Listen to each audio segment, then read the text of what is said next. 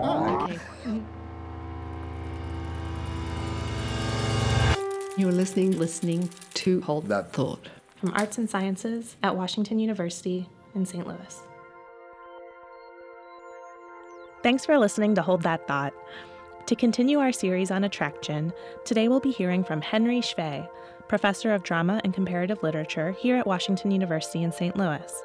Professor Schvey will be talking about In the Next Room, a play he is directing that opens April 19th at Washington University's Edison Theater. As we'll hear, In the Next Room is a provocative comedy about sex, electricity, the uses and limitations of technology, and above all, about attraction. Without further ado, let's set the stage. The full title is In the Next Room or The Vibrator Play, and it was written 2010 by playwright Sarah Ruhl. It's set in around 1885 at the dawn of electricity. The play is all set in this Victorian home upstate New York, and it deals with many issues that uh, connect with our theme of attraction. Before going any further, I'd like to mention that the playwright, Sarah Ruhl will actually be speaking on April 3rd at noon at the Edison Theater. Check out our website for details. Now, back to In the Next Room. The story of the play, which is a true story, has to do with the fact that vibrators were actually used at that time in the late 19th century as cure for women's supposed hysteria. So it was treated as a medical problem and dealt with through the application of stimulation, which would then produce uh, what was called a paroxysm. And you can see that the material of the of the play is kind of subversive and controversial and very funny. It's a comic play. The idea of using a vibrator as a medical treatment seems incredibly bizarre in 2013. But as Schvey explains, this attitude towards sex is just one example of the extreme formality of Victorian culture. The roles of men and women were very, very separate in the 1880s. Women referred to their husbands by their surname. So Mrs. Daldry refers to her husband as Mr. Daldry. People didn't see one another. Women had not seen their husbands' bodies in many cases naked. And it's something that is very interesting in terms of the cultural change. Let's turn more specifically to our focus topic. In thinking about this play, Schvey came to realize that not only in the next room, but a huge amount of art and literature from all time periods, including his own work with playwright Tennessee Williams and author Kate Chopin, addresses the power of attraction. Your request to talk about attraction has opened up a lot of avenues for me personally in terms of thinking about my work. And I realized that all of my work, basically, and maybe everyone's work, is in one way or another about the theme of attraction. And I hadn't realized it before, but it was sort of a, a discovery, if you like. I've directed a lot of plays, and often Shakespearean comedy is about mutual attraction. The oddity of one person being attracted to another. Why is one person attracted to another? Of course, part of this oddity within Shakespearean comedy occurs when attraction seemingly defies reason when opposites attract. There's a wonderful moment in Midsummer Night's Dream, which is a play that I've been drawn to, no pun intended, where Titania, the goddess of the fairy world, falls in love with Bottom in the guise of an ass, of a donkey. And in a way, Shakespearean comedy is an investigation, a philosophical inquiry into what attracts us. Now, you might be asking, where does Sarah Ruhl's play fit into all this? In the Next Room, in some ways, operates like Shakespearean comedy, and specifically like A Midsummer Night's Dream, in that in this play, the vibrator acts as the magical petals of the flower in Midsummer Night's Dream. If you recall, in A Midsummer Night's Dream, it's this magical flower that bewitches the lovers in the play. After having the juice of the flower dripped onto her eyelids, Titania is compelled to fall in love with the next living creature she sees. But wait, what exactly is the connection here with a vibrator? The vibrator opens the characters up. It makes the characters alive to the possibilities that had been closed off to them. And so they are attracted to other characters, be they opposites or be they like personalities. This is especially true for two of the main characters in the play. The main characters are the doctor and his wife, Dr. and Mrs. Givings.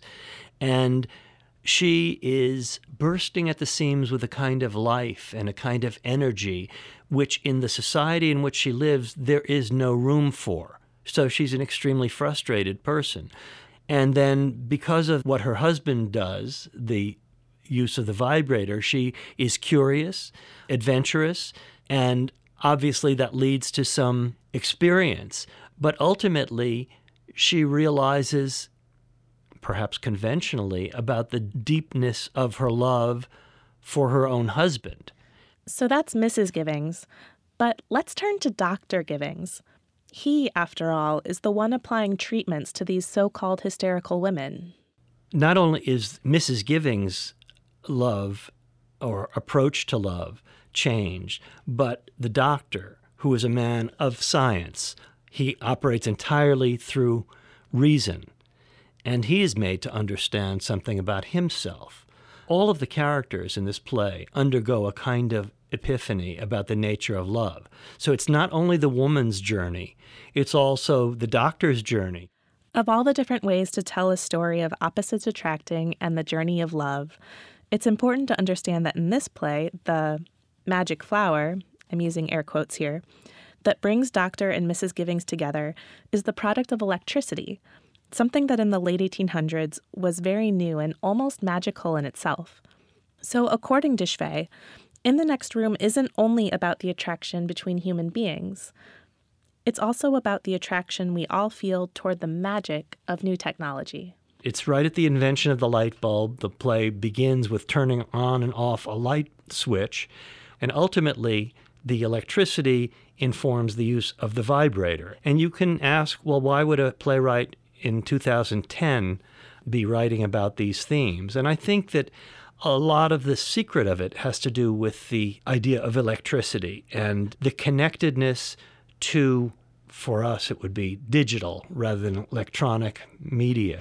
But it's about both sexes and experiencing pleasure and how we are beholden to some extent to science and new media and electricity to stimulate that pleasure and what that means. And I think it speaks to our current generation as well as it does to a world a hundred and something years ago.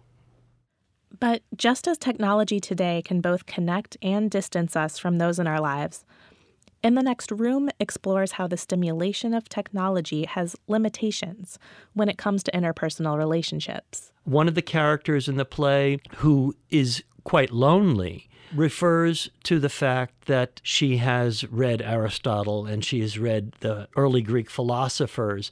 And she describes the idea of magnetic fields connecting us. And the entire play is a kind of inquiry about what attracts us about others. It's also about letting those feelings proceed naturally. There's a strong element in the play that wonders whether or not modern science, modern circa 1885, is really leading in a good direction or not. It's both liberating and perhaps constricting. To see how this theme relates to life in 2013, just look around. During this interview, which is being conducted with a microphone, we've been interrupted twice once by my cell phone and the other by my office phone. And so it's a classic example, I think, of the way in which technology can not necessarily expedite, but can impede communication. I've had to get up and suspend the interview while I disconnected my telephone. And I think that's what the danger is in technology, just the way that we can become distracted by the digital media, by our cell phones, our computer screens, and fail to look at one another. So I think in some way, this play, again, written in 2010, not in 1885, is making a statement about the media and how they can both connect us and separate us from one another. Without giving too much away, by the end of In the Next Room, the characters come together and discover their love for one another, and really their greater humanity.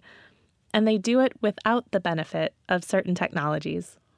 The play is about love and about attraction most of all. And the results are, of course, as with any play, in some ways surprising, but very beautiful. A very beautiful and optimistic story in essence.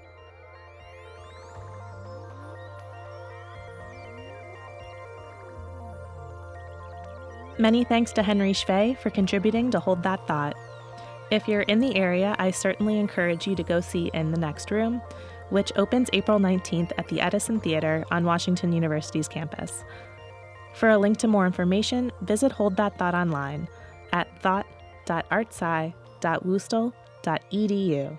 That's thought.artsci.wustl.edu.